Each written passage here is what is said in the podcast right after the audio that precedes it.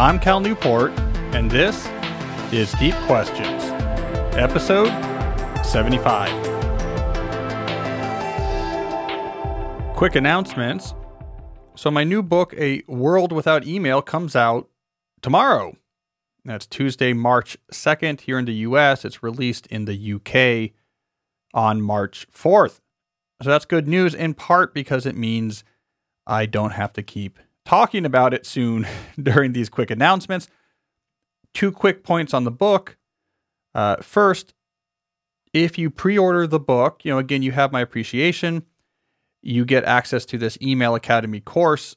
Uh, we're going to keep that open all day on March 2nd. So even if you buy the book at any point on March 2nd, you'll still be able to register your purchase and get access to that Email Academy course. I just finished actually the final video today for the course is cool. It's about 45 minutes spread over five videos. It really gets to the heart of the matter. Here's the big ideas. Here's how you do the changes. Here's how you adapt the changes. It's the big ideas from the book plus some extra sort of practical knowledge, some some additional ideas not in the book. We're probably going to. I think the way we're going to do this is these videos are really going to be they're going to be posted unlisted, but in a shareable way. So there's a little benefit to getting access to this academy is if you're trying to convert someone over to the Cal Newport mindset and you're not sure if they're going to read the whole book, you will probably be able to just surreptitiously send them one or two of these videos you think that'll get right to the heart of the matter. Um, so, anyways, if you pre-ordered the book, even if you buy it on March 2nd, just go to uh, calnewport.com slash pre-order. And as I mentioned last time, honestly, just the biggest bonus I can give you is my thanks. It's just useful for the book launch, uh, the more people who buy it in advance. Also, as I mentioned last week, I'm doing a live virtual event hosted by Politics and Prose, the bookstore here in DC, with Jason Fried. So we're going to uh, discuss a lot of issues about email, the future of work, etc. You have to register to attend it. So go to calnewport.com slash blog. I wrote a little blog post about it recently. You can get the link to register. Also, if you buy a copy of the book through Politics and Prose, and the link is there on that registration page, you will get a signed copy. So basically, Politics and Prose is keeping track of everyone who buys the book and attends the event. And then the day after the event, I'm going to go over there and sign a bunch of copies so that you can get shipped the signed copy. So if you want a signed copy, you can buy it through Politics and Prose, and it helps that bookstore. I really want to help these local bookstores. I really like that particular bookstore. All right enough about the book. Let's get going with today's episode. Today is an interview episode. So instead of the normal format, we will be doing an interview. In particular, I will be talking to Joshua Fields Millburn, who, along with Ryan Nicodemus, makes up that powerhouse duo known as the Minimalist. You probably have heard about the Minimalist. I would say that of the various people I know, these are the people that most impresses let's say various friends or family I have, they're like, "Oh, you know that you know the minimalist." So they're like the most well-known people I know. Uh, I've known Joshua and Ryan since 2012. I've known them for a long time. I've I've done events with them when they were here a few years ago, doing a big event at the Sixth and I Synagogue here in DC. Uh, I was to fill in for Joshua, so I got to be like a less less well coiffed version of Joshua for an event. Uh, but they really kicked off this movement of minimalism that is a focus on less, but doing the things you do better, which is obviously a very influential idea for me. They really kicked off a movement around this here in the States. They got started with a blog that became really popular. They began really hustling in the sense of they went on the road all the time. They would just go to cities, city after city, and gather people in person and talk about this stuff. It's really amazing the old fashioned way in which through person to person connection, they really built up this movement. Now, a lot of people know them from their first Netflix documentary, Minimalism, which was very popular. As we talk about in this interview, that documentary went on to be the number one indie release of the year before Netflix even acquired it. You know, they just they put in the theaters and booked the booked the seats themselves, and it was a, a runaway hit. And that was a huge success once Netflix actually released it. They have a new Netflix documentary out now and, now this one is called Less is Now, The Minimalist Less is Now. So you probably know them from these documentaries. You probably also know them perhaps from their podcast. Uh, I was out there, did a podcast a couple years ago when I was promoting digital minimalism. I look forward to getting out there to talk about the new book as well. They're only doing in person, so I have to find my way out to California. Uh, but I'm really looking forward to that and and seeing them again. Uh, but they really have had a big impact on the culture, and so I was looking forward to talking to Joshua. What I what I did in this interview, you'll see, is I didn't ask about how they got started in minimalism, mainly because in their documentaries, in their hundreds, if not thousands, of speeches they've given around the country on their podcast, they've told the story so many times about their soulless corporate job and how they left and why they left and what they were going on that I thought it would be more interesting to focus on what happened next.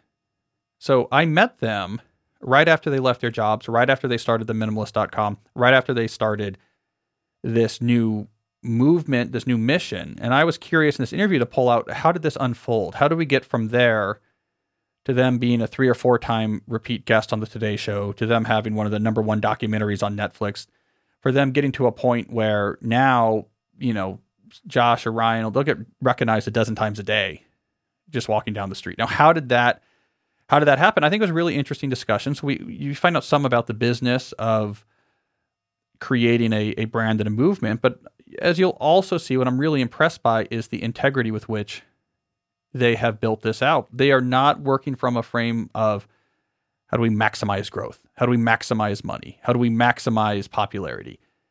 They are really working backwards from what is going to make our life meaningful. They say no to lots of things, you know, that they could do. They're really cautious about bringing in new things. They uh, they ignore a lot of the conventional wisdom about what you need to do to grow an audience. They're driven by values and interest. They're fiercely lifestyle designed in the sense that they really think about what do we want our lives to be like and how does this fit within it. They've got this really interesting philosophy of being able to walk away. They don't like getting locked into things. If, if they don't like something, let's say the podcast is not going too well, they don't like it anymore, they've set it up so they can walk away. Let's say they don't like doing movies anymore, that's fine. They're not committed. They can walk away. Uh, they have a very small reliance on a particular amount of money coming in, so they're not they're not uh, staffed up in such a way that now the flywheel has to keep turning. It's fascinating just seeing them, in addition to just a story of how to become such an impactful brand from basically nothing.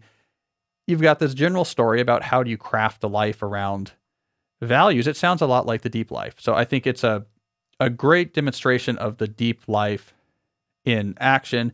So I really think it's an interview that everyone will enjoy. Certainly watch the minimalist Less is Now documentary, watch their original minimalism documentary. You have to be watching or listening to their podcast. It's fantastic. But hopefully, you will enjoy this interview with Joshua Fields Millburn. Now, here's the one thing there's going to be a little bit different.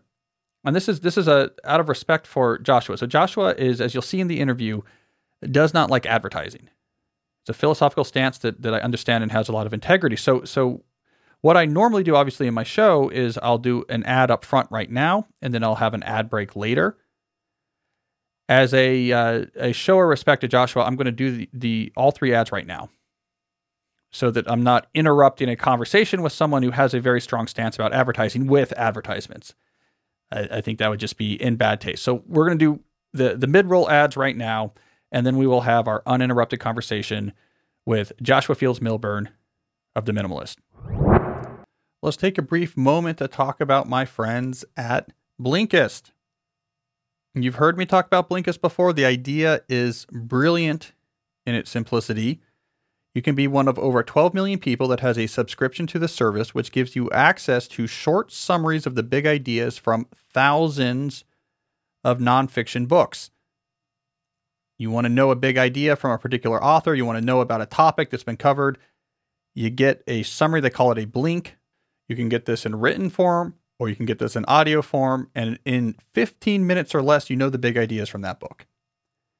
Ideas are currency right now. Understanding big ideas is crucial for your life. It's interesting. It can be the foundation on which you make breakthroughs in your own thinking or understanding of the world or the things you produce. And Blinkist will expose you to tons of good ideas. The way I suggest using it is when there's a topic you're interested in, real quick, do a few blinks on that topic. Now you know the lay of the land. Now you know the big ideas. Now you know, oh, if I'm going to invest a week in reading a full book, now I know what book to read. And I can read it with a background of really understanding the big ideas going on in that general space. It's a fantastic tool for people who want to be smarter about what's going on in the world. So with Blinkist, you get unlimited access to read or listen to their massive library of condensed nonfiction books, all the books you want, one price. So right now, for a limited time, Blinkist has a special offer just for our audience. Go to Blinkist.com slash deep to try it free for seven days and save 25% off your new subscription. That's Blinkist, spelled B-L-I-N-K-I-S-T, Blinkist.com slash deep to start your free seven-day trial. And you'll also save 25% off, but only when you sign up at Blinkist.com slash deep. I also want to talk about the Rise Bar. Now, this is a, a protein bar, right? So a a bar you can eat to get that protein to help fuel you through whatever you're working on that unlike a lot of protein bars has only a few very simple clean ingredients. It's not one of these weird concoctions of complicated chemical names that you see in a lot of leading protein bars. The Rise bar has only 3 to 5 clean ingredients but still gets you 15 grams of protein or more. Each of these bars has a well balanced macrobiotic base of protein isolate, nut butter, and a natural sweetener such as honey or maybe coconut nectar. But the basic idea here is it goes back to what I often talk about in these ads, which is during the day, automate your eating. Don't really think about it. Just get the stuff that's clean and gives you good lasting energy, like an algorithm you just execute. And then at dinner, you can think more about crafting food of particular types that you really like and having a good, clean source of protein that's just a few simple ingredients, none of the junk, should be a great addition to my suggestion for this automated daytime eating. So if you want to find out more about the Rise Bar, just go to risebar.com. That's R I S E B A R.com. If you use the code DEEP30, you will get a 30% discount on your first order. So that's the word deep with a capital D and then the number 30, one word, Enter that at risebar.com and you will get a 30% discount on those first order of Rise bars. So Rise bar, keep on rising. Look, I don't want to I don't want to be a scold, but if you have a family, you need life insurance. If you're like me, this is probably one of those things for a while where you knew you needed to do it, but it wasn't obvious how to get started. So you procrastinate. But then you feel stressed about the procrastination because you know how important it is to have your family protected, God forbid, if something happens to you. I'm going to help you cure that procrastination right now by telling you about Ladder. There is no easier way to get very affordable term life insurance than Ladder. You need just a few minutes and a phone or laptop to apply. Ladder's smart algorithms then work in real time to find you instantly if you're approved. There's no hidden fees with this coverage. You cancel anytime. And since it's life insurance and that's going to cost more the older you are when you get it, now is always going to be the best time to cross it off your list. Each year you wait, that life insurance is going to get more expensive. So check out Ladder today to see if you're instantly approved. Go to ladderlife.com slash deep. That's L A D D E R life.com slash deep. That's ladderlife.com slash deep. And now, on to the interview. All right. I am happy to welcome Joshua Fields Millburn to the Deep Questions podcast. Joshua, how are you doing? Hey, Cal. Thanks for having me. Look, I'm a little bummed. Why's that? uh, look, I got this this book coming out. If if there was not a pandemic, I would have been able to come out to California and I'm sure we would have had some fun, could have come on the show. And uh, now I got to just stay here in cold DC in my windowless studio. And you probably would have been out here because of your new Netflix documentary. You would have been on tour probably, so we would have been able to see each other twice. So that's that's my personal bummer of the pandemic.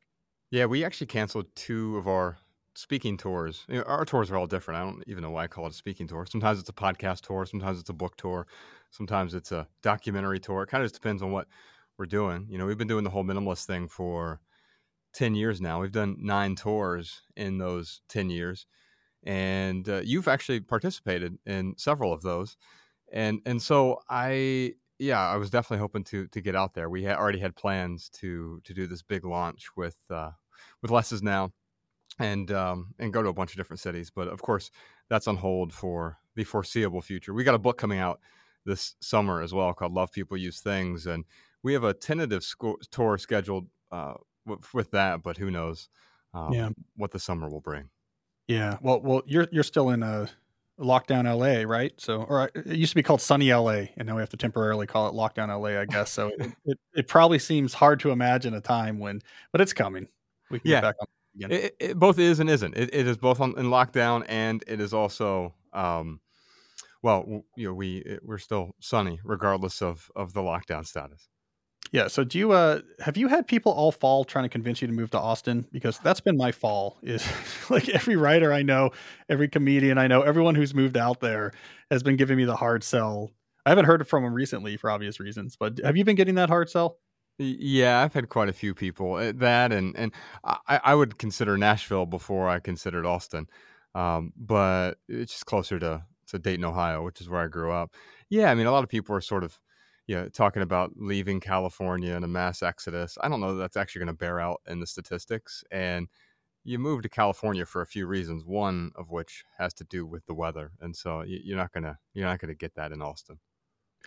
Yeah, you know, I feel like what I've been what I've been trained to understand from having a whole bunch of kids is during hard moments when you're in the moment you feel like well this is going to last forever and everything has to change. And then when you leave the moment and look back you know with a little bit of separation it's like oh that wasn't that long. And so i have this sense that this year in the moment is feeling like the longest year ever. But let like let's fast forward to a few years from now we'll look back and, and it'll seem like this compressed time. Like there's that one brief you know in other words like we think everything is going to change but like one year is probably not enough to, to disrupt everything you know, back in my corporate days, I, I, spent 12 years sort of climbing the corporate ladder, going uh, through middle management, and it's all a bit of a blur from age 18 to 30. So what was that? 1999 to roughly you know, 2010, 2011, somewhere in there. I it's all, I couldn't tell you what happened in 2006 or how that was different from 2003. Yeah, I mean maybe there's something in there I could I could dig far enough back, but it was it was sort of like you know, a really it was the the the the cutting room floor version of of Groundhog Day. And now, ever since sort of walking away from that and, embarking on this whole minimalist thing, every year has been marked by something. And you know, 2020 is no different from that. It just happens to be, um, it happens to be a time when there's a whole lot of uncertainty. But guess what? There's been there was a whole lot of uncertainty for the last several millennia, uh, really ever since the agricultural revolution, I think we've injected uncertainty into our lives. This is just a different different kind of uncertainty. Yeah, if, if that's your expectation, is once we get past uncertainty, then I'll be able to be happy. It's going to be a pretty unhappy existence. Um, so, what I want to talk about, I mean, obviously, I want to get to your new Netflix documentary, Less Is Now what I typically do on this podcast is start with people's backstories because I'm inspired by Steve Martin's memoir, Born Standing Up, where he said, Look, everyone always skips to that part where they're playing at the Copa mm. and leave out the steps of how did they get from I wanted to become a performer to being on stage. And so he wrote his whole biography about how he actually broke in and made his career. And so I do like to tell that story with people. In your case, though, your original origin story, that is how you left the corporate life to embrace a life of minimalism, is already really well known. Yeah you had your uh, original Netflix documentary, you've had all these tours you've done, you've had your very popular podcast and blog.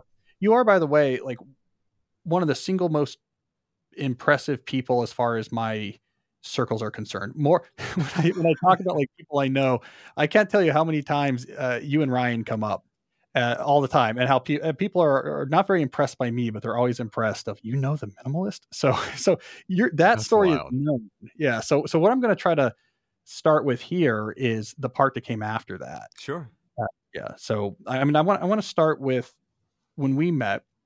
So we met in 2012. Yeah. At the World Domination Summit. Right. If I'm remembering that right. That's, That's right. We, we were sitting in these little children's chairs. It was a very. You and I are both rather tall, and uh, I remember it being in some sort of child's classroom. I'm not sure why we were there but I felt like a giant. And we were just sitting around. I don't even know what we were talking about. I just remember there was, I felt really good leaving there. Like there was a, eh, a meaningful connection uh, with what we you know what what you were doing and what I was trying to understand. You know, I've I've really been a seeker for these last this last decade, and you know your, your work in particular has has helped me on on that that seeker's journey in a way. Yeah, and and and that was a cool event. I mean, it was one of those things. You know, you look back in time and say, "Oh, everyone was there."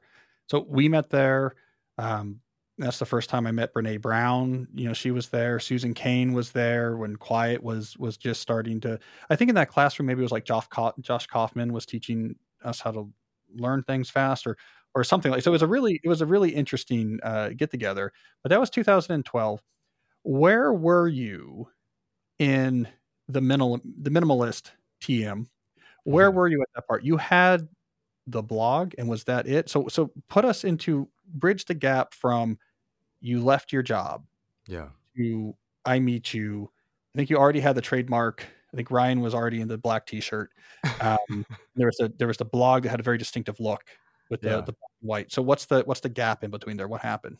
Well, that distinctive look was kind of a beautiful accident. I, I couldn't even spell HTML, so when we first started the blog, it was just like you know, cobbling things together. I couldn't make it any more complex, which ended up being a a blessing, right? but yeah, we we actually started the blog before we left the corporate world.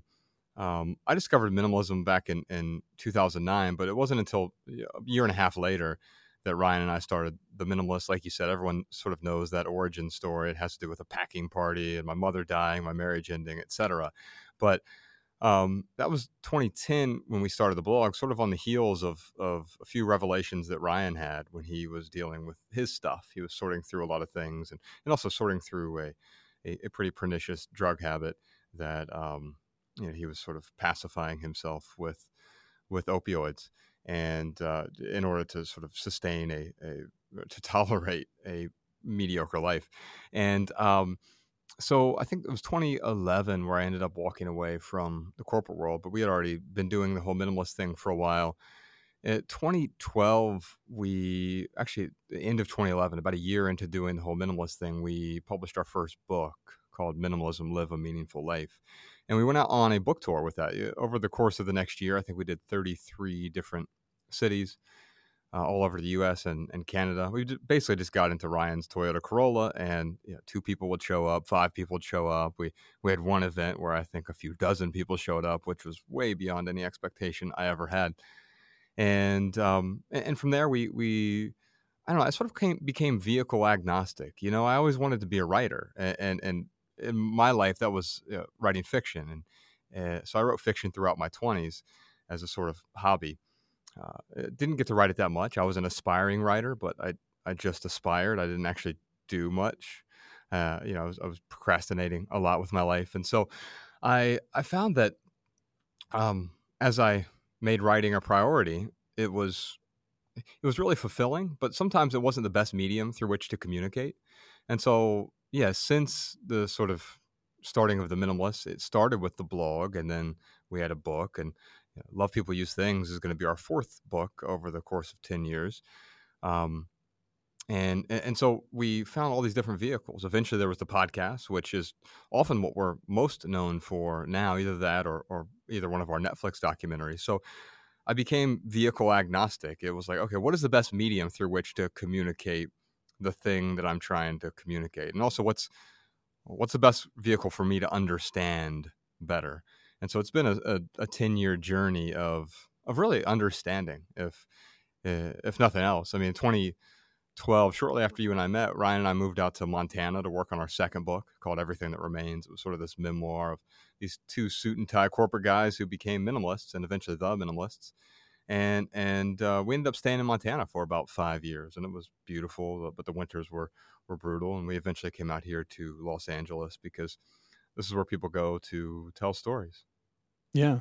What was the what was the plan in 2011? So just even from a pay the bills perspective was was to play like let's live off savings at first and then we'll we'll feel out we'll feel out the market? Yeah I, I, don't know that there's ever been an actual plan. Um it, eh, there still isn't. Like i don't have a you know five year plan ten year plan. I tend to look at each year as uh, here's one creative project i want to work on this year and so you know whether it's a, a film or a book and and sometimes it bleeds over into the next year but I tend to look at it one year at a time. And initially, no, I didn't have any savings. In fact, I still had a little bit of debt. So when I realized it was time to leave the corporate world, I stayed for an extra two years longer than I would have liked. And uh, and in doing that, the only reason I did that was to pay off debt. Now I did a bunch of really radical things to to make sure that I got out of debt because I was so I, I made really good money in the corporate world.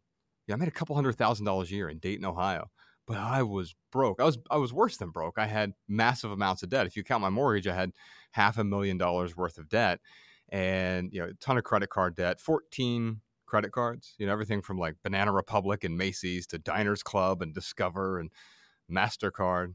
It's no coincidence they call it a Master card.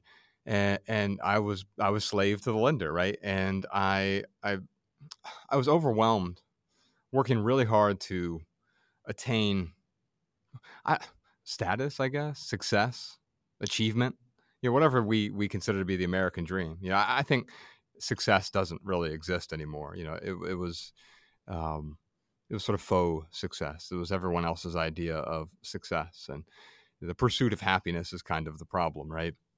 And and, and so um, no, I didn't. When, when I walked away from the corporate world, the thing that was critical for me is I had reduced my bills so far down that I could live on a barista salary. And so people thought I was insane when I walked away from the corporate world. I was the youngest director in our company's 140 year history. I managed 150 retail stores and uh, had all of these sort of trappings and, and of, of ostensible success, right? And I looked successful.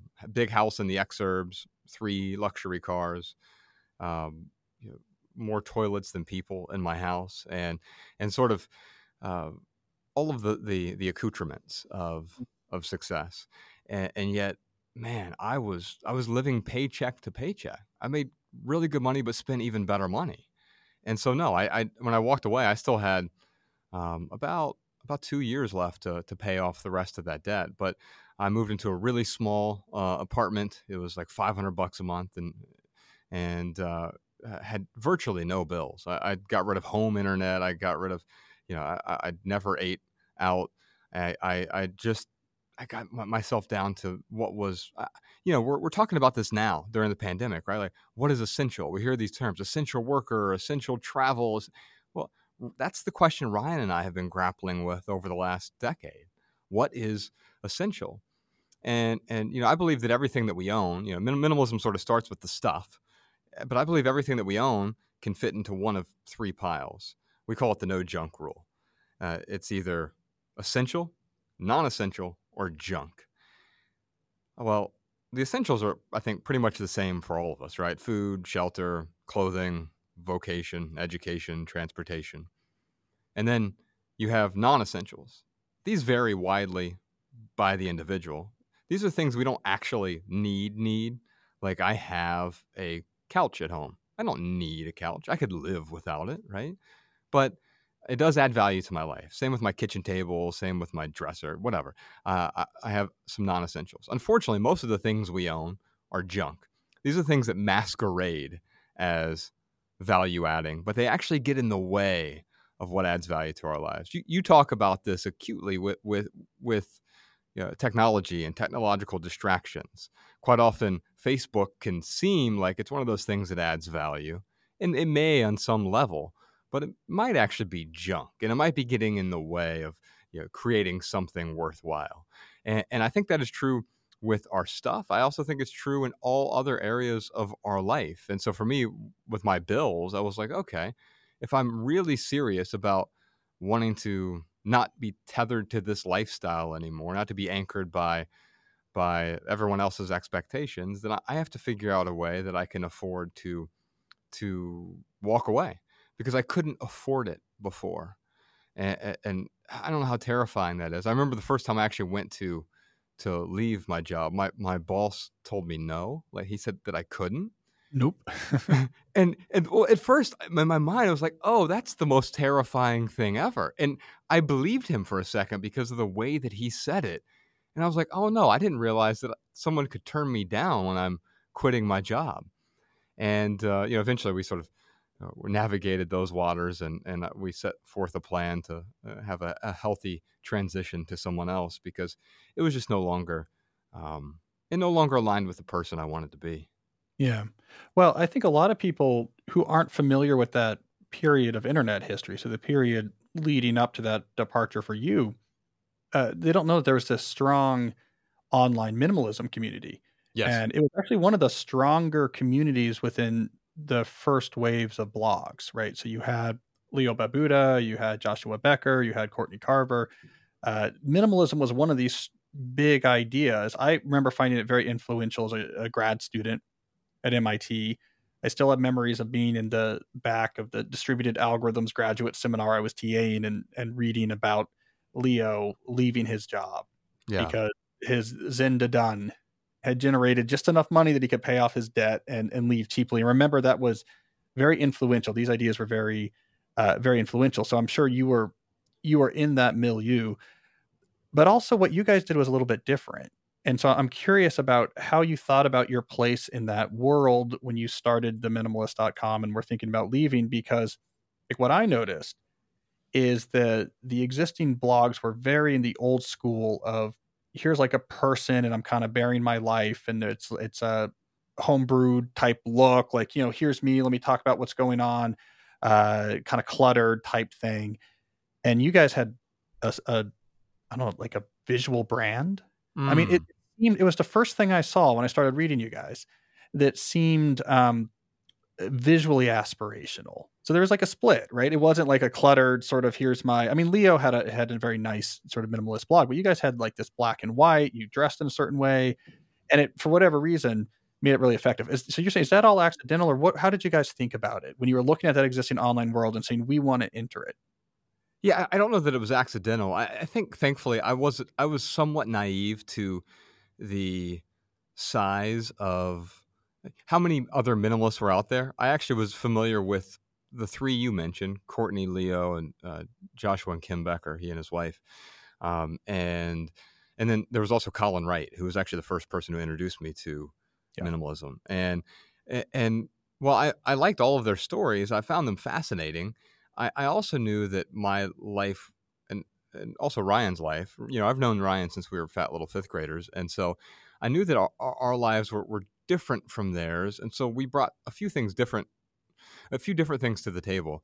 Uh, one is I, I do have a, a, serious appreciation for aesthetics. So I'm a fan of minimalism, but before I was a fan of minimalism as a lifestyle, I was an actual fan of minimalism in terms of like architecture and even interior design. You know, someone mm-hmm. like John Pawson, the architect, or, or uh, Axel Vervoordt, uh, who is an interior designer, but also other types of minimalism. You know, minimalist writers from like the '80s, Bret Easton Ellis and Lorrie Moore or Raymond sure. Carver, and, and I, I, found a lot of value in in minimalism in the sense that the bones of the thing are the beauty, right? And so if you strip something down to its essence, that's where the real beauty comes out.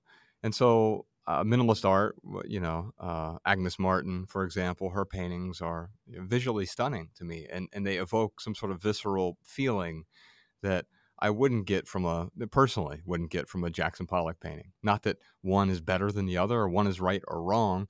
It, it it's more of a preference thing, and so I think I've been drawn to minimalism.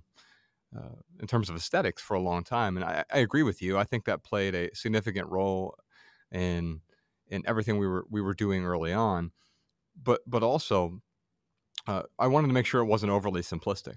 You know, our friend Leo, um, his website to me is is aggressively minimalist. Breathe. And, That's what I remember. yeah, yeah. Breathe, period. Yeah.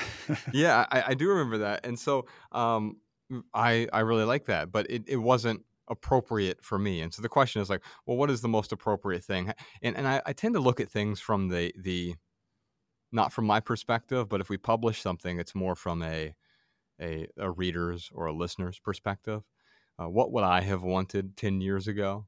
You know, the the book that we have coming out um, this summer, "Love People Use Things." Like I, I look at that now. I'm, I'm just finishing up the eighth draft of that thing, and you know it's been done for a year, but I keep going back to it because the question is like, what would I have wanted to read when I was, you know, I'm 39 now. What would I have wanted to read when I was 29 years old or even 35 years old what um what have I learned, and how can I best communicate that to someone? So I I don't think that minimalism is necessarily for everyone. I think it's it's for anyone who is discontented by the status quo, but also eh, when I saw Leo and Courtney and everyone else, I saw recipes. And instead of trying to recreate the recipe, it was like, oh, I'll take an ingredient from that recipe, take an ingredient from that recipe, take one here, and then let's look at Bret Easton Ellis, let's look at John Pawson, let's look at all these different minimalists, right? And and create our own recipe recipe for simple living or intentional living. Yeah. Well, you know, one of the the threads I throw into your story that uh, you don't often mention uh, because you're modest, but but it often seems to me, looking at what you did once uh, you and Ryan did once the minimalist got started, is part of the explanation for how you ended up so successful in the world of business at the young age. You know, eh, doing what you're doing before you left for minimalism. It wasn't just the attraction of the consumerist lifestyle. There's these latent talents that I think come through because when I when I looked at what you guys did, you're the innovators I would say, of that space. So, for example, with your first book, I'm assuming you did with that book. I, I, think the the first book tour I connected with you guys was probably the Everything That Remains tour when you were at Politics and Prose, and I introduced you. But I'm assuming you had the same model for the first book. You had this idea of like, let's get a book out. Yeah. And I I think you might have self published it, but you had this idea of let's do this tour. Yeah. Like let's go places. We'll do this tour, and then when we do the tour, we're going to do local press at every location. Mm, you know, yeah, there's a business instinct in there uh, that like I don't have that instinct. Leo didn't have that instinct. Like it, it's I, I don't know where these ideas come from, but I think this was. Anyways, where did that come from? Like, when you decide like this is what we're going to do, and was, we're going to get in the Corolla, we're going to go to thirty states or whatever it was, yeah, and get local press in every place and talk to people in every place. Like, we are going to make this movement we're doing, we're going to will it into something that exists. Yeah, yeah. It, you know, it, you're right. It, it, came from when we were in the corporate world. I was doing things that were that f- felt inauthentic to me. At least they felt inauthentic once I started to get clarity around what my values were. Right, but uh, in in a way, I look at the business side of creating as a piece of creating. I think once upon a time there there was a time where an author would write a book and then someone edits it and someone does the layout and the and um, you know, there's proofreaders and then there's a marketing team and all, all this. But like, I've, I, hate waiting around for you know, someone else's permission. Right. And, and so, yeah, initially that first book, Minimalism, Live a Meaningful Life, we did self publish it, but then we actually, when we republished it, I think it was in 2015, we republished it. We had formed a, a publishing company by then. So in 2013, uh, we and, and our friend Colin Wright, we had learned a lot about publishing. In fact, Colin had published something like 30 books on his hmm. own. Mm. And he's a really talented writer. And we had learned a lot. And so we started our own publishing company called Asymmetrical Press. And at one point, yeah, we had like uh, 20 interns, and, and you know, Ryan was managing all of the interns. He's the people person of the group. And and you know we'd have you know someone who did, did design and layout. We had someone who did PR and and um, so we we had and we had uh, I think we've published the work of nine different authors. Eh, not counting the the founders, six other authors. So, uh, and whenever we went to them, we made sure we didn't own their art. Like I didn't want to own anything that they were doing, but it. I also let them know, like, hey, we're going to fail together. We want to help you fail better because that's what's going to happen here. You're probably not going to have some giant New York Times bestseller with this thing, but we're going to we're going to learn how to, to do this. And, and every time we screw up, we're going to figure that out. You know, people can call it iteration or whatever other business term there is. But to me, it felt, well, it not felt, it was much more authentic, right? It was like I, I wanted a level of sincerity in, in what we were doing because I, it felt so insincere to be, you know, we worked in telecom. So selling cell phones to five year olds you know, convincing their parents that they needed one. It, the, the, convincing thing just never felt great. And so you know, Ryan and I have not been in the convincing business. And I think in many ways, we're not in the advice business either. We're not proselytizing. I don't want to convert anyone to minimalism.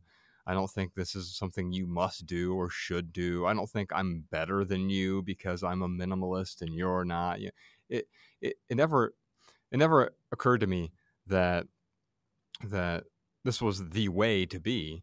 It was um, these were things that I had a deep desire to do. You know, Ryan and I were the minimalists because it was like, hey, when you get a group of more than one person together, you know, like a band, you name them something, right? And so a lot of what we did was eh, music was very much a a an inspiration in, in what we have done. Uh, you know, I'm my first novel I wrote back in my 20s was about a, a sort of failing singer songwriter, and and so we sort of took the lessons from music and some of our favorite musicians they were going around touring you know my friend matt carney or or or uh, griffin house they would tour 300 tour stops a year well i never aspired to do that i i saw that oh here's one way they really get this their music out there and what do you do when you tour well you hit up the local media now there have been some beautiful byproducts of that as well. The 2014 tour that you mentioned, Everything That Remains, that was our biggest tour in terms of number of cities. We did 100 cities, eight countries, 119 events. And yeah, we did uh, over 400 interviews that year. Now, some of it, you know, you see some of it in our first uh, documentary, Minimalism, uh, that, you know, we'd show up at 5:20 a.m. to the AM radio station in Albuquerque, New Mexico. And you know that maybe eight people were listening to that but that wasn't the the the point. The point was that we were we we had the opportunity to share something that we felt really passionate about.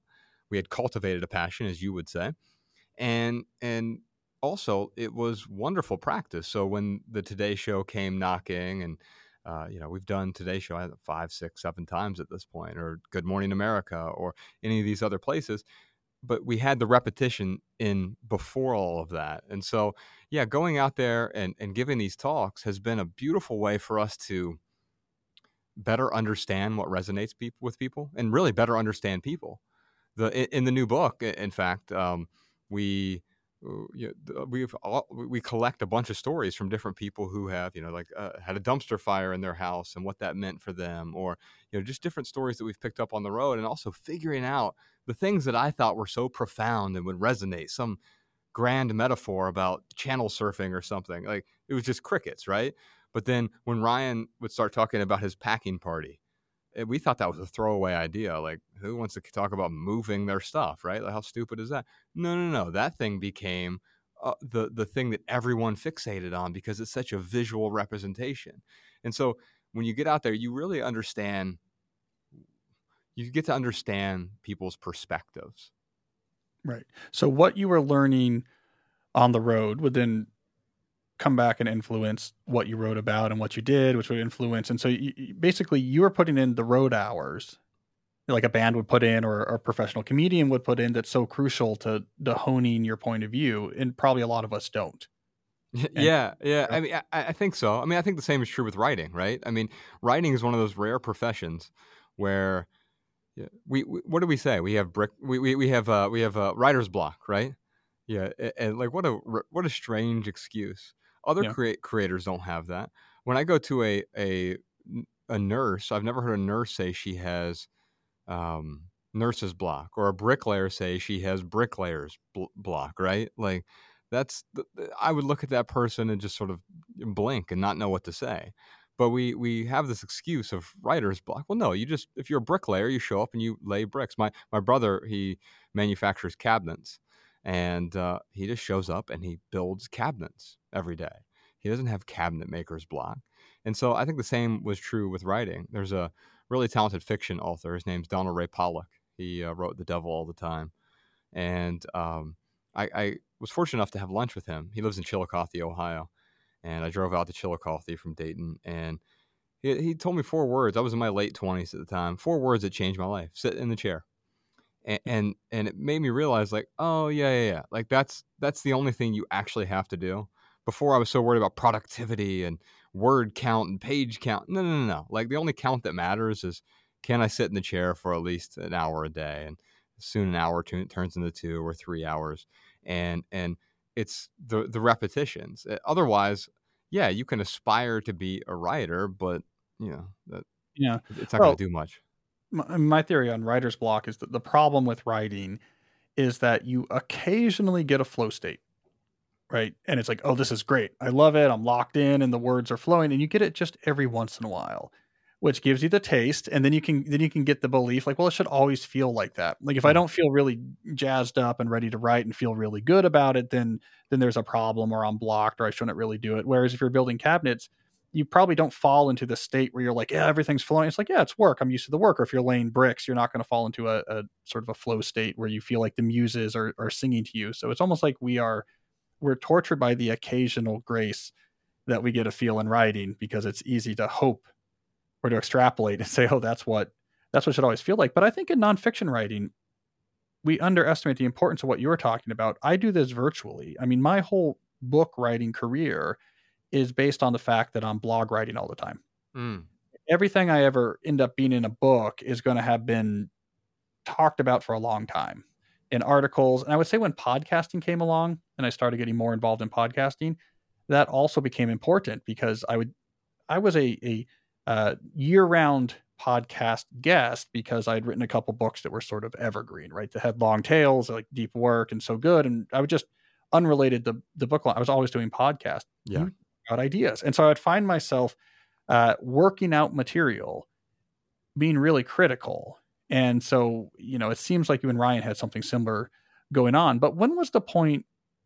You know, one of the things that was good about your early website is that it was very well designed to it, it gave off the the look of this is a big deal I, like very early on you had the as seen on npr and whatever and i remember being like uh, even before i met you like okay these guys are really well known it's sort of a big deal what was the turning point in your story where you you started feeling that like what is what what was it when you and ryan were like wait this is a bigger thing yeah, I wanted to be careful that it wasn't like those things can be egoic pursuits, right? And there's nothing wrong or bad about the ego. So uh, I'll just put that out there. Um, but yeah, it also does establish some sort of um, legitimacy to an outside viewer, right? And, and, without beating people over the head with it, you know, if you go to our website now, it'll probably say something you know, at the top in a short box that says, you know, uh, as featured on you know, the New York Times and the New Yorker or whatever, right? It, it's um, it, it's there, but it doesn't have to be in in your face because it isn't it isn't a, a true marker of of quality. That's a, a marker a marker of um, know, uh, PR aptitude, I suppose. Um, when when did you know, and by the way, many of those you know this, many of those things don't really get you much, right? I mean, you can do uh, you can do the Today Show on Christmas Day, and supposedly nine million people tune in. I know because I've done it. But then, you know, what two thousand people come to the website from that? And it's like, well, wait a minute. Um, oh, it's because it's sort of just on in the background like a fireplace. It's not. It's not as deep as if you were to be on a podcast with Cal Newport, or if you uh, get featured on Leo Babauta's blog. And in fact, I, I think the the first big thing that happened to us in the eyes of your everyday person is out of nowhere. Uh, CBS this morning called and they flew us out to New York. This is back in 2011, I think. And um, how they were attracted to us, I'm not sure. It may have been from uh, Leo Babauta's website. He he was gracious enough to to share an essay I wrote called "A Day in the Life of a Minimalist," and that thing, you know, went viral for the time. It wasn't an actual viral thing. It was like you know uh, thousands of people saw it. So it wasn't. I've never had anything you know truly go viral. I don't think, and um, not that it's bad. Uh, it's just not my aim. And so yeah, there was there was a moment around. Yeah, I, actually I can tell you the exact moment where I knew personally. It was uh, December of 2012. So about two years after we had started the website, we were on a tour. We did a 10 city uh, holiday tour. It was called the Holiday Happiness Tour. And we just went to 10 cities and we didn't charge any money. We didn't have a new book out. We just went to 10 cities and did 10 different events. And we did media in each city when we were there, uh, driving around in Ryan's Toyota Corolla. And in in Toronto, we showed up to the venue. We had we had this co-working space that agreed to let us use their space and it held maybe 60 or 70 people, which was way bigger than we had needed up to that point. So we show up, and the gal who was organizing the event for us, she, um, she like ushers us over because when we pull up, there's another event that was going on there at the same time, and it was upstairs in that same venue, that co-working space, and I I, I panicked because I was like, how are we going to get into this venue? There's so many people here. And I talked to the gal about it. She's like, you idiot, they're all here for you. And it must have been a thousand people there. It was way more people than we could, you know, fit into a room. And somehow we got the co-working space to let us use their entire, you know, top floor, and and we we made it work. It was, I'm sure we we broke every fire code violation in the city, but um, it it just sort of our message spread the most in in Canada before it even spread in in the United States, and it was some media outlets picked that up, and I think it was at a time when that was that minimalism was really starting to resonate with people because it was post crash, right, the 2008 crash, and people were beginning to question their so-called success and achievement and their desire for so-called success and achievements and trophies and our our society. That's that's usually marked by the accumulation of of stuff and people were beginning to to question that because know, we they were miserable and they kept chasing happiness not realizing like well it's the chase of happiness that is actually making me miserable in the first place but that is right. that, that's really the first time that that I, I recognize like oh oh this is this is way bigger than we ever intended and so at that point, this would have been blog readers, though many of whom maybe had been pushed to your blog because of some press had already happened. But at this point, this was just a concentration because that was the main media outlet you had in this sort of 2012. It would have been your blog, basically. So yeah, yeah, that where, was it. Yeah. So those thousand people, they had just they had known your blog and they felt a real connection with what was going on. And so when they just heard, okay, you guys were going to be in town, mm-hmm. gathered. Yeah, that's exciting. So then you, you knew you were onto something.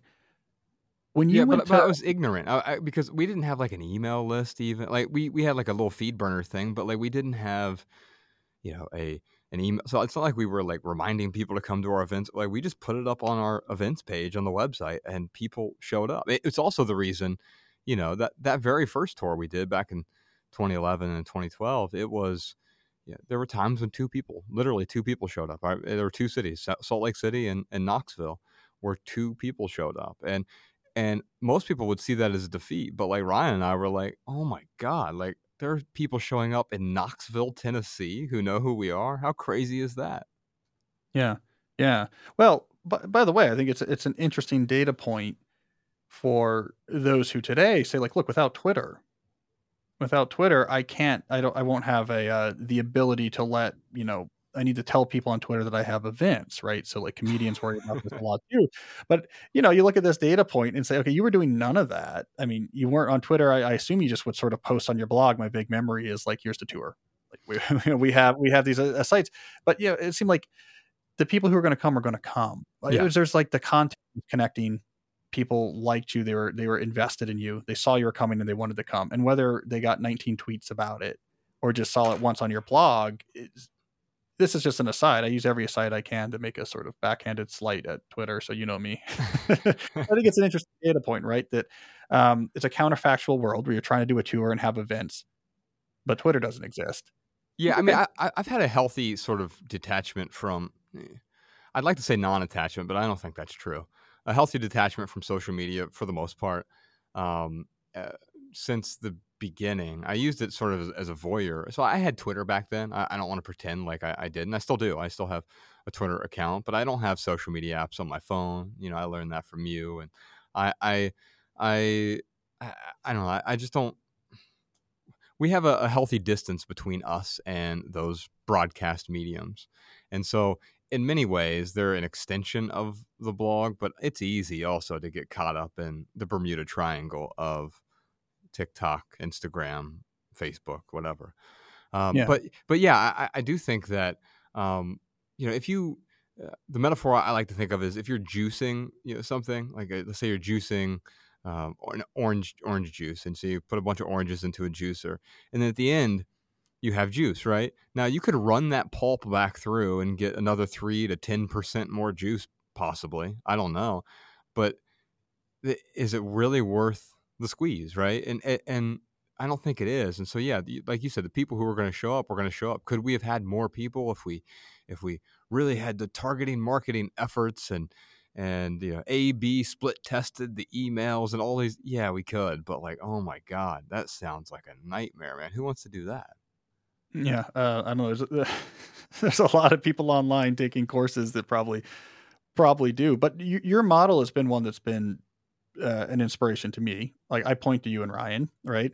Because we're, we're, we're similar in this sense, right? We we like to create thoughtful content about stuff we're interested in. We try to live what we write about, and we're not much interested in stuff that's not that, right? So you have your podcast. Um, you do your document. You write books and do your documentaries. I just write books. We write articles sometimes for the blog. I'm not that interested in you know clubhousing my tiktok. I know you guys aren't that interested in that either and it seems to work out and i don't know if long term it's probably better who knows but like long term especially if you write about the things you write about write about the things i write about actually living what you talk about year after year probably does more good in terms of impact. Anyways than as you said getting that 10% extra juice you know out of the pulp today when yeah, did you? yeah. Oh, go on. Yeah. I, just I I want to, yeah, helping other people is great, and, and uh, it sounds really virtuous or whatever. But ultimately, like what I want to do is is illuminate the truth, and if that helps people, great. If it doesn't help people, you know, then too bad. I it's it's really not. It's up to the receiver to determine the reception, and and so you know, I think Ryan and I, what we've done is we've determined what is enough for us. And by the way, enough changes in time. I think really that's what you could call minimalism enoughism because it's identifying what is enough for me, or maybe another way to say it is what is appropriate for me. I think in our culture, we often talk about like, we think about more. Always, it's always about more more money, more followers, more status, more success, more cars, more square footage, more, more, more. We rarely stop to consider less. And, and almost always enough is, unco- is uncovered by reducing, especially in in our world, our fire hose world. That's reducing distractions. That's reducing technology. It's reducing the number of things. It's often reducing the number of relationships, especially the toxic relationships. It's certainly reducing our obligations. And uh, now it doesn't mean becoming a ascetic or a Luddite, right? In, in your case, you're not a Luddite, but uh, people might often mistake us as ascetics or or Luddites because we're really intentional and we don't we don't subscribe to all of society. In fact, I think society is one of the greatest problems that we have, right? Because it's it's everyone else's beliefs and opinions that are thrust upon me, their expectations that are thrust upon me and you.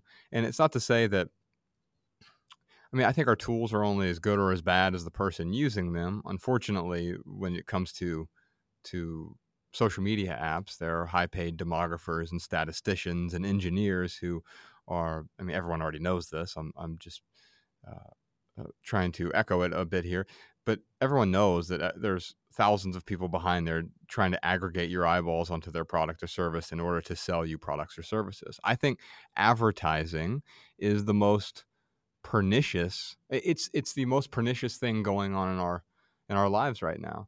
There's a reason that Ryan and I start with every podcast with this episode of The Minimalist is brought to you by nobody because advertisements suck. It's not because I'm allergic to money. I'm not. I I'm totally fine with money. I think money's an amplifier. If I'm making poor decisions, it's going to make me far worse off. If if my habits are relatively good, I say that in quotes, um, then you know it's going to if i'm already kind it's going to allow me to contribute more. And so money is not evil it's not the the root of all evil as as they say.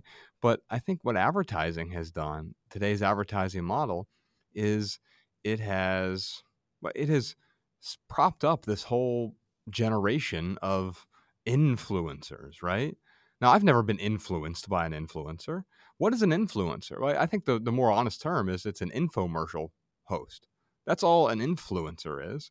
They're on their Instagram or TikTok or whatever, hawking products or services in order to to make money. And it's not something that they they necessarily get value from.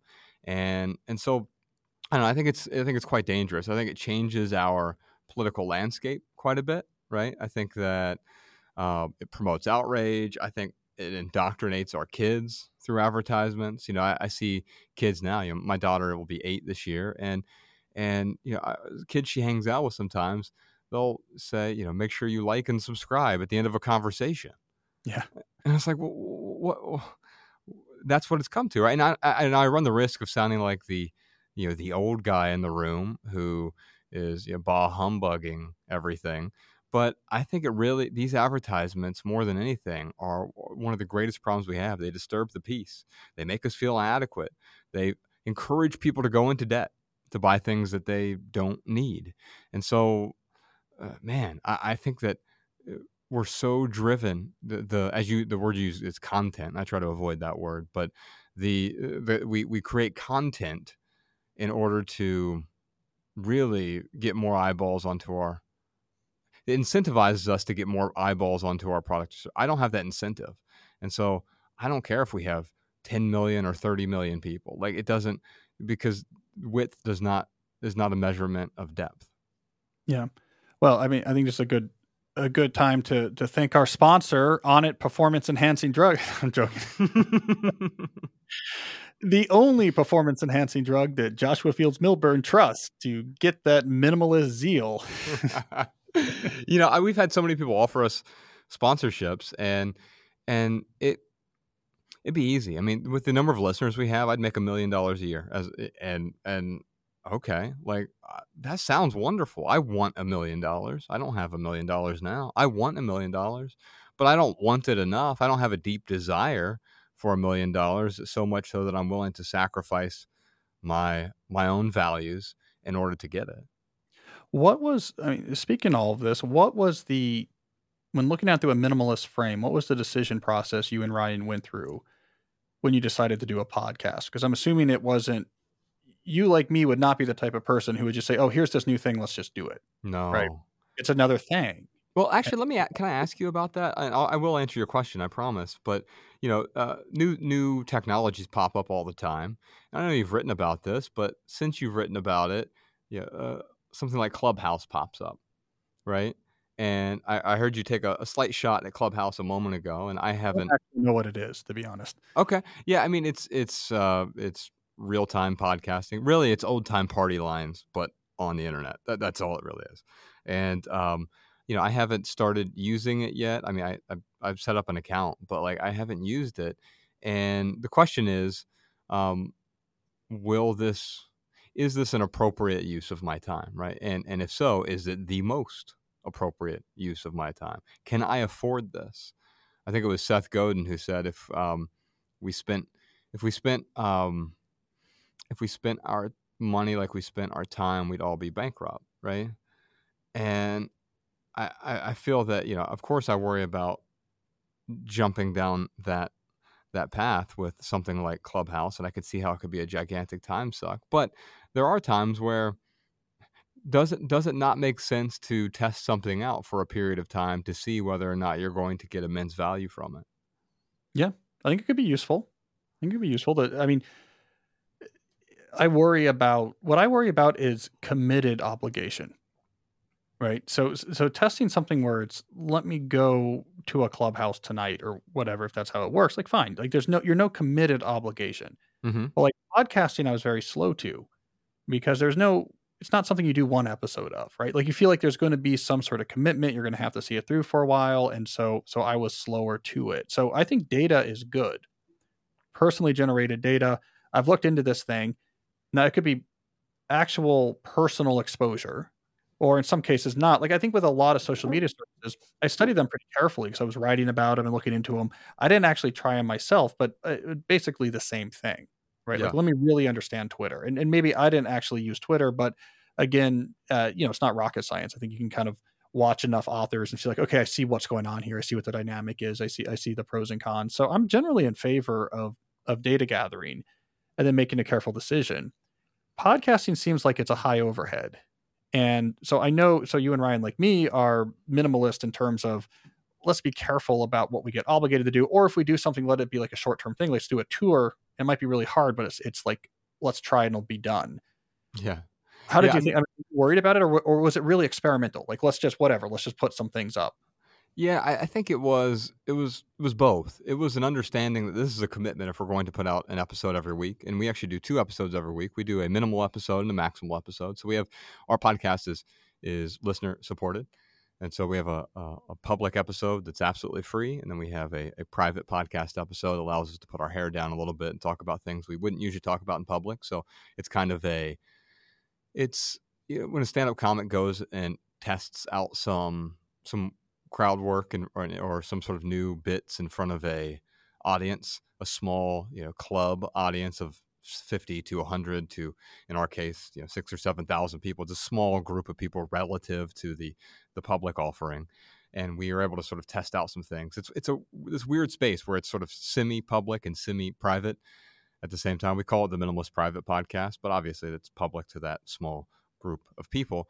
But yeah i think we went into it knowing that i can walk away from anything at any time. I think that's the greatest superpower that minimalism provides us is the ability to walk away from anything.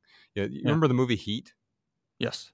So, Pacino? uh, yeah, Pacino, De Niro, De Niro's character Neil McCauley, he has a line in there. He says, "Never bring anything into your life you're not prepared to walk away from. Thir- from you're not prepared to walk away from in 30 seconds flat." Yeah. and and I've sort of mapped that onto my own life. Now, I'm nothing like Neil McCauley. He's the the bad guy in the movie, but I am. I found immense value in that, and I I include that even in the more difficult to talk about things like relationships, for example. Maybe I, I can't walk away from my marriage in 30 seconds flat, but Bex, my wife, and, and I, um, she and I, we have conversations all the time about do you still want to be in this? I, I don't believe until death do us part and, and, and all of those cliches, right? Eh, I I believe that if we want the if we want this thing to thrive, then we want to show up deliberately and we want to be able to continue showing up. I think obligation is awful, period. I, I don't want to be obligated to anything. It's the reason that gift giving is absolutely worse on December 25th. Because if I get you something on December, December 25th, there's an obligation. It's an obligatory gift. But if I give you that same uh, gift on March 13th, and you're like, why, why did you give this to me? Oh, because I thought it would add value to you. All of a sudden, it's a surprise, and it's not. It's not birthed out of obligation. And I think the same is true with anything. If we're willing to walk away from it, and I'm willing to walk away from anything, if it's even if it's writing, which is the thing that I'm absolutely most passionate about, I get up and do it every morning. Eh, But I would be willing to walk away from that if it was no longer adding value to my life. I don't want to feel obligated to, to any of it.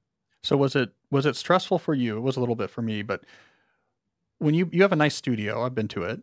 You have a a, a very good producer. You Yeah. know, you have a good video. You have a multi-camera video set up. You have multi mic set up, well lit studio.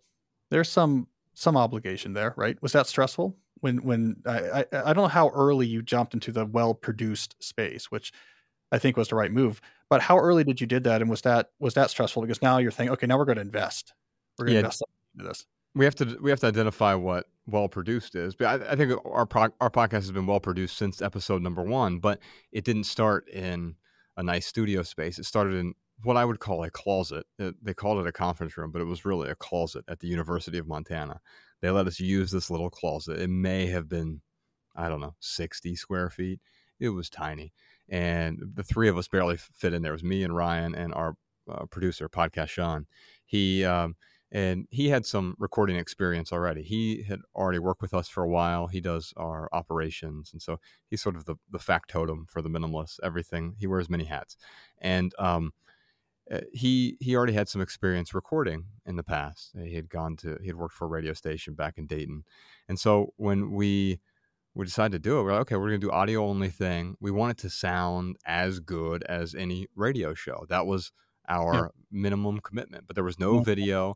It didn't Yeah. have to be in a beautiful studio space. We just needed to find somewhere where we could record. And so really that it, it sounded great from episode one. It continues to sound better. I, I think he has the best sounding audio of any podcast out there. It's not because of me. It's because um, he continues to refine the the audio on that. Yeah, and we were I think maybe a hundred and uh, 40 episodes in before we added a a video component, and so it was already going relatively well. And we decided, hey, the people obviously find value in some of the video stuff we're doing, especially the documentaries that we have on Netflix that wh- why not try this as a video component? But even then, in fact, right after this call, I'm meeting with Jordan, our filmmaker, and, and asking, I'm going to ask him a question. Hey, do we continue doing the the video for the podcast? Because it's not a must. I don't have to keep doing anything. I, I'm not tethered to to any sort of obligation there. And so, does it make sense to continue to do the video portion of the podcast? If so, great. Why? And if not, great as well. Let's move yeah. on. I like I like that mindset. I mean, is right now is that the, the economic engine of the empire? Is it the uh, the subscription piece to the podcast? Or is it the the performance enhancing drugs you sell the, podcast advertisement? Is it the the hair products? What is that just because you're you're a black box to a lot of people i think you, the minimalist right it's like because you you're so independent right and you do things your own way sure. um so is that the is that the for the aspiring media moguls out there is that the secret? Is the that direct support from your listeners who are the subscriber only content I think the the narrative overlay here is that we, you know, it's what do they call it in business? You know, diversification, right? I mean, that's a fancy word for saying um, not no one thing pays our bills, but uh, so yeah, I think we we have a steady income from our private podcast and, and that's great it allows us to pay sean and, and jess who manage our social media jordan who does all of our filmmaking and our youtube channel stuff and so it allows us to pay them and, and also Ryan and I earn an income and pay for our studio space, etc. But yeah, we we we do speaking gigs, we sell books, we sell audiobooks. Oh, I teach a writing class uh, four times a year. And so there are there are different things that that we do in order to earn an income. And the nice thing about that is any of those things I could walk away from one of them because I'm not I'm not forced to be tethered to it because if all of a sudden I'm like, you know what, I hate teaching a writing class. Not true. I actually really enjoy teaching a writing class, but I think one of the reasons I enjoy it is because I don't have to do it. It yeah. generates a nice amount of revenue, but that's I think we fool ourselves when we when we say that you know well, I don't let money make decisions for me. Maybe that's true, right? Um, I don't I don't want money to be the primary I don't want the, the money to be the driver in the car, but it's still going to be a passenger in the car. And we yeah. lie to ourselves because it's either one or the other. It's driving every decision we make or no no no none of my decisions involve income whatsoever. Okay, well then you probably don't live within society, which is fine, but uh, or you're lying to yourself. Yeah, you can Kaczynski. Yeah, you can, you can Ted Kaczynski it. I mean, uh, right. I don't I don't think he had income. Um, but I like, I mean, what I appreciate about about what you do, and, and I've written about this and try to model it, is it's this lifestyle centric approach. Right, you, what you do is you figure out, okay, at this stage of my life is sort of what is important to me in my, my life and what I want it to be like. Okay, what's the financial picture that makes that possible? And then you're able to shape what you do around getting that picture, which is a very different, I would say, a very different approach than how do I maximize the amount of money I'm making off of the things I do, right? If, if you come at it, let me maximize the money I can possibly make and then let the lifestyle trail the earning. Yeah. You ratchet, yeah, you get the more the more toilets than people, you get the three luxury cars, things can spiral out of control. But I, you know, I wrote this post years ago when I was still a grad student for students, where I said, here's what you should do.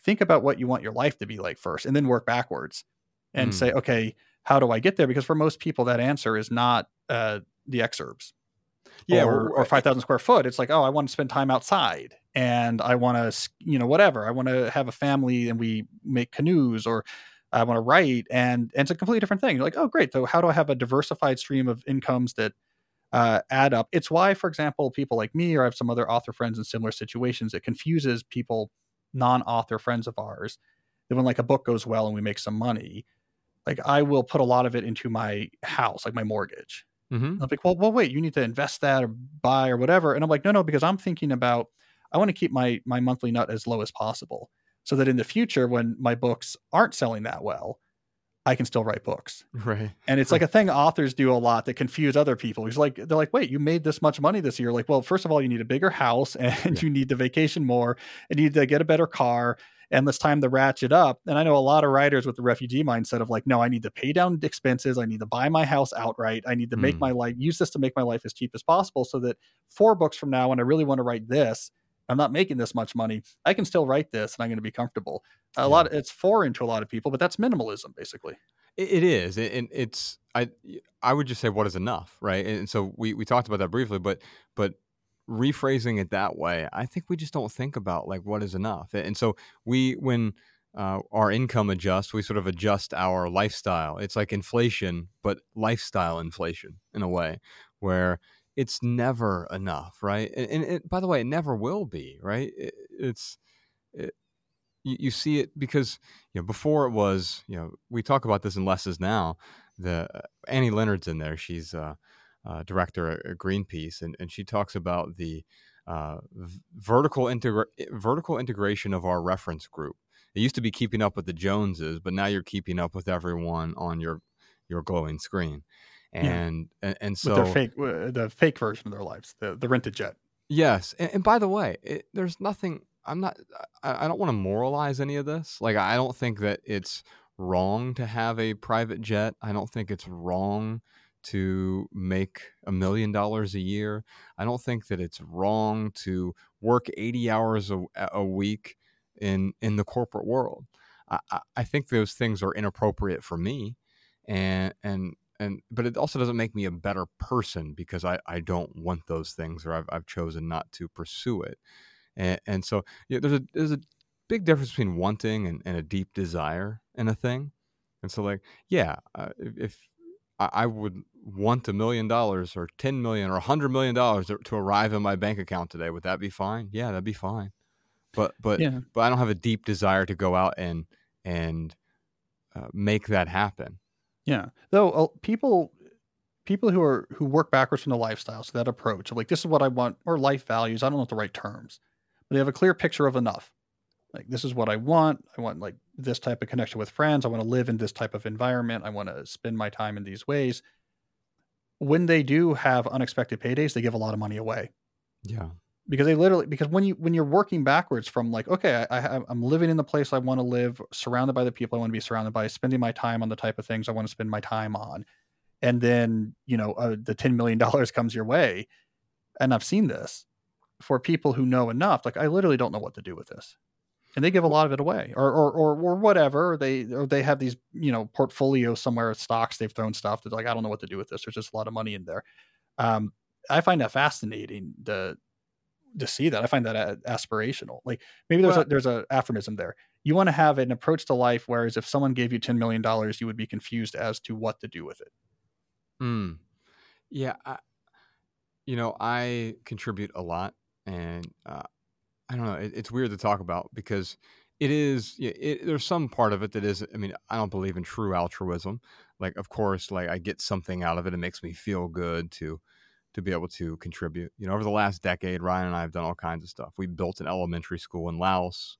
We, um, well, most recently, we funded a nonprofit grocery co-op on the west side of Dayton because it's the second largest um, food desert in the country. And you know, there isn't a single grocery store to, to serve something like 40% of the population of one of the largest cities in, in the country. And so, um, it's it's astonishing that it doesn't exist there. But it, it, so we, we do things like that, but it doesn't. I don't think it's inherently good either. I don't think that makes me a better person than if I didn't do it. I, I, am compelled to do it. I have a deep desire to to contribute beyond myself in a meaningful way, and, and yet I'm not prescribing that to anyone else. Uh, what I realized when I was climbing the corporate ladder throughout my 20s and up until about age 30, I made good money, but I barely contributed at all. The first year I walked away from the corporate world, I made $23,000. So about a 90% pay cut almost. And here's the strange thing about it because I had reduced my bills so much, I contributed more that year than I had any of the previous 30 years. Contributed more monetarily, but also there are other ways other than check writing, right? That you can you know, work for Habitat for Humanity, which I've done quite a bit of work with, or different organizations, soup kitchens, uh, etc. And and so there are ways for us to contribute, but I think a lot of that has to do with like what do I have the deep desire to do, and and contribution is one of those things for me. It's not something I can simply prescribe. I think some people um, need to find what is the appropriate way for them to contribute. Because there's a there's an aphorism there as well like the more that you give the more that you grow the more you grow the more you have to give. But but um, you know there's something about these platitudes that end up being true. Yeah so let me let me let me get your counsel here um your your advice uh so should i should i move my podcast to a subscription model uh, saying my my point being that I, I have ads because I uh, I didn't want I was thinking a subscription model means the entire thing mm-hmm. is just for subscribers, right? And I was thinking, well, it's new. I, I, I want it to be accessible to a lot of people, sure. um, and I needed to pay for the studio. But this two a week idea, where one, so so you're still open to people. There's a free episode and then a subscription. What uh, you're you're in my business manager now. What should yeah. what what should I do? I'll take you seriously. you know, I um any advice that I give would be sort of putting myself up on a pedestal. So I'll try to avoid that. But I, I don't have any advice. I have some observations. Um, the it has worked really well for us. I have seen it not work well for other people. I've seen it work way better for some people than others. In fact, I have some friends who have giant podcasts who have a, a, a Patreon version of their podcast as well. And they're wildly successful. In fact, they even run ads on their regular version, and then it's ad free on the subscriber version. And um, you know, I, I, think that that works well for a lot of folks. I, think there is probably a, a, critical mass. If I had to guess, I'd say it's it's fewer than ten percent of our audience um, supports the podcast monetarily. Now, what's the people, what's the cost? Uh, it depends on what what tier you are. It's two bucks an episode, basically, so two bucks a week. Yep. And, and so you have you have other people who will spend more than that if they want the video version of the private podcast. It's five bucks a week, and you have this other tier of people that uh, pay eight dollars a week, but then they also get all of our books and everything. Uh, in the gratis. performance enhancing drugs and the hair products. Yeah, the, yeah. yes, yeah, yeah. Everything we advertise. Um, and so I, I don't know whether or not that would work. Uh, and, and and so I guess the question is like, what am I trying to accomplish out of this, right? And and for us, in order to pay for the filmmaking, the studio space, etc., we it, I identified some non-negotiables early on, like advertisement non-negotiable. I'd rather just not do the podcast. Yeah. So yeah. you had to wait. You had to wait until your subscription, like to switch to video, for example. You were you were basically saying when the when we make enough, yeah, off the subscriptions to support the video, we'll switch. We'll add the video. That's exactly we'll, we'll what just, happened. Yeah, pay as we go. Yeah, yeah, and so that. It, you know, I guess the business term is unique value proposition. Like, what do people get from that? Like, it, are people clamoring for a second episode from you every week? If so, then then great. Then it might make sense from a, a business perspective to do that. But uh, as you said, far fewer people are going to see that. I have I do another podcast with my wife. It's uh, it's called How to Love, and it's exclusively private. There are no public episodes out there, yeah. and as a result, um, far fewer people come to it. But we do it as sort of like this fun little side project. And by the way, there are things that we wouldn't want to talk about in a broad public context. So it's a few hundred people that listen to the podcast, and they pay ten bucks a month to hear two episodes a month, and right and you could talk about your jet on that episode, is what you're saying. yeah, that's yeah. when you talk about the jet. Yeah, okay. it's mostly sex toys, but yes. Yeah, the the sex toys you keep on your jet is the the main theme, the main theme of it. Yeah, yeah. So um, that works well for us, but we don't really have an expectation. Like if 12 people listen to it, I'd keep doing it just because it we really enjoy doing it. I always would say like it felt like she and I recorded. It's like we we we had the best podcast episodes that we never recorded uh, throughout you know our entire relationship and it was like hey well we could put a microphone in front of our faces and record some of these and and so we do that and still professional quality but i don't have an, a particular expectation or need for it to to go eh, i, I already have enough and so yeah. uh, anything else beyond this is it's gravy and uh, it's fine i don't have any debt at all, and uh, I won't have any debt. It's it's a non-negotiable for me as well, uh, and so I'm not beholden to to needing to make more money as a result. Yeah. Well, you uh, uh, you know Dave Ramsey, right? You you do a show sometimes. That reminds me of that the the uh, the no debt little better than I deserve. I need the chance to say that. Um, yeah. All right, so let's live vicariously. So, so, catching up to the sort of the point of the, of the episode, um, you had the your your first Netflix documentary that you and Ryan Minimalism was very Mhm. popular, and I'm sure it, it sort of put your public persona into like an even high, even higher stratosphere. It's a world that everyone knows about in the sense that they all have Netflix, but no one knows how that world operates behind the scenes. So, how did that? What is the backstory? It's a it's a call. It's an email that arrives. What uh No, it's, it's what does it look like to end up as a very popular Netflix show? Well, you know, I'm a, a DIY guy, right? And so uh, we we filmed that most of that documentary in 2014. The rest of it in 2015. We sort of need to fill in the gaps once we had the bone. And by the way, you know, talk about minimalism. We went on the road with Matt, and we just we literally had a zero dollar budget for the film. We spent money on post production, but in production itself, like we spent no money. We brought Matt, our talented director, on. By the way, who has blown up since that film came out. He has a beautiful giant YouTube channel, and the the size of the audience is great. But what is really really great is his what he basically puts together this little 10 minute documentary every week or every other week and they are gorgeous and uh, he talks about a lot of the stuff that you talk about in terms of product uh, productivity etc and anyway we took him on the road in 2014 and we didn't know what to expect after that. We said hey we thought we would make this documentary. He had about a thousand hours worth of footage and it was just like all right good luck. And he came back with with something that was workable and it, it sound it looked good sounded good and and we figured out where the gaps were. We finished filming it and we said all right well what do we do with this now uh, I've, we've already developed a, a sizable audience uh, enough to we, we at least can we could put this up on YouTube if we wanted to. We didn't have a YouTube presence at the time. Uh, in fact, the reason we started our podcast initially was like, hey, um, this will help us get the word out about the documentary. It actually ended up being the other way around. The documentary helped get the word out about the podcast. Yep. Uh, and it was strange how, how how we didn't anticipate that, obviously, right? And so when we decided to release the film, we're like, okay, well, we will go to Netflix, see if they want it. They said no. You know, we went through an intermediary and Netflix said no. Okay, fair enough. I don't need anyone's permission to do anything. We said, you know, I'd like to do. I've never done this before. Let's do a theatrical release on our film. So we did 400 theaters, US, Canada, Australia.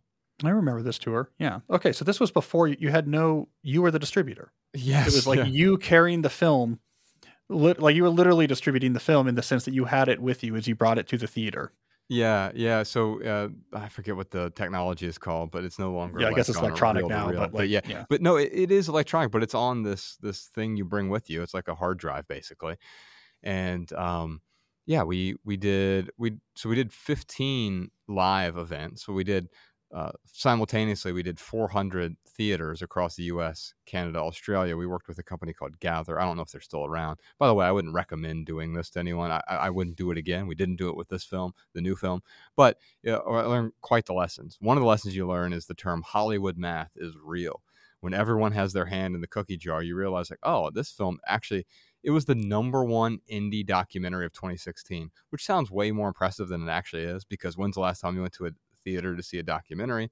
But it did have the largest opening of any indie doc in 2016, and that theatrical release um, then turned into well, let's go back to to Netflix. We have uh, some proof of concept here. They said no a second time. And so we're like, all right, well, we don't need anyone's permission. Let's go ahead and put this out on our own. And so we released it. We did a exclusive thing on Vimeo, I think for 60 days, some 30 or 60 days, uh, with six hours of bonus footage. In fact, that those six hours are still out there on on Vimeo. People can pay like 10 bucks for the six hours of uh, additional interviews, et cetera, things that didn't make the film. Mhm. But um, and then we put it out on iTunes and Amazon, and it did really, really well on iTunes in particular. Uh, shot up to number one on iTunes uh, because we had that established audience, and uh, that's when Netflix said yes. They they they came back through the intermediary and they worked out a a deal with them uh, through our agent basically, and and then it yeah it hit Netflix that December, and oh my god, I did not we had no I didn't anticipate anything, and yeah, I'll get recognized in public from time to time before that came out, but now it's you know a dozen times a day, Yeah. and and so that that change in terms of recognizability it's it went much broader and then it brought a lot of people to our work. It brought people to the podcast. I think that first month we had something like 7 million people come to the podcast in a month. It was an obscene number of of uh, downloads and new people showing up, and a lot, a large swath of those people stuck around. And um, and yeah, and so with this new film, though, we had we knew we wanted to actually spend some money in production. And so we went to Netflix beforehand and say, "Hey, here's here's what we want to do." We actually tried to film it on our on our own again. Yeah. Um, back in 2017, we went out and we did the Less Is Now tour. And we gave this talk, and we basically we just wanted to do a a sort of uh, Brene Brown thing where you film a talk. It's an hour long thing, and you put it up on Netflix. And we did that. We we did a talk at at the Wilbur Theater, but the Wilbur Theater is where Joe Rogan filmed his last special, and it looked like a stand up comedy special without comedy.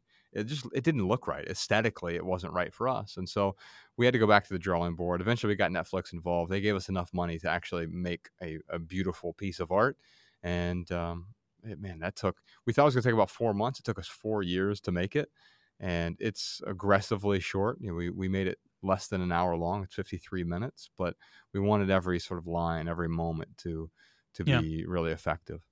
Now, did you uh, didn't you get disrupted? You, you you hadn't quite finished filming when the pandemic started, or were you in editing at that point? Uh, Both. So.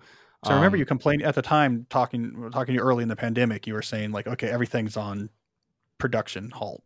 Yeah, yeah. So we we actually at the very beginning of the pandemic we had a we had all the interviews that are in the film. So Dave Ramsey's in there, um, uh, Annie Leonard, T.K. Coleman, uh, Dr. Janae Barahona, uh, Erwin McManus, and then we interviewed 30 everyday minimalists, people who were profoundly affected by our first film.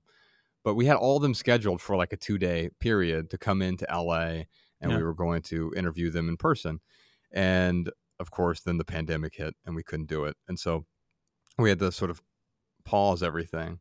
And then in a few months later, we decided, okay, let's get these people in. We got the experts back in, film them in person, and then those everyday minimalists, we sort of did the uh, we we we sent them cameras and we interviewed them over you know whatever medium it was, uh, FaceTime, Zoom, whatever it was.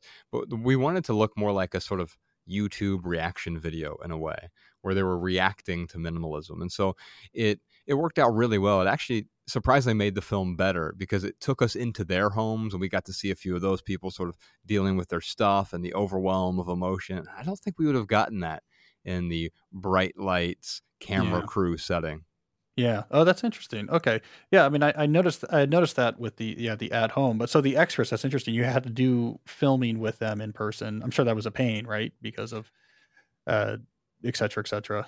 Yeah, yeah, yeah. It was test it was and test and distance and whatever. You have to wipe down the camera. I- don't know. I'm sure it was a pain because there's probably uh, regulations and Yes, there were fear and- protocols involved and masks and and attenuated crews and all of these things. And yeah, we made sure that we we stuck to those different guidelines depending on the state we were in. We did have to travel for one. We went out to Nashville to interview um, Dave Ramsey at his. So that's why you were on his show. So when you were on his show most recently, were you out there for because you were filming him? Yeah, we've been on his show I think a couple times now. Uh, his daughter, who's amazing, Rachel Cruz. Sure. um, she had us on her show, and then we ended up just going through the whole Ramsey car wash. We've actually become um, really good friends with a few people on their team. We did a whole tour with the Ramsey team back in 2018. So oh, I didn't know that. Okay. yeah, we, we called it the Money and Minimalism Tour, and we we went. It was all throughout the South, and so we had Anthony ONeal and Chris Hogan, Rachel Cruz, and we've done stuff with Ken Coleman and uh, John Chris- Delony. Chris Hogan has the best voice in, in podcasting by far. Oh my God, it's not even yeah. fair. You could just be like, let me read the instruction manual He's for my. SM 5B or whatever. You'd be like, I love it. Yeah, it's the Yeah. best. that's great. That's great. So that's out. Now you have the book coming. Now you said summer. Yeah, I think it's July 13th. Yeah, that's exciting. All right. So then it just rolls. It just rolls basically. And it, it's like one thing at a time that seems interesting and fits within, you know, whatever standards you have, whatever non negotiables. And then you look up and say, what's next, basically.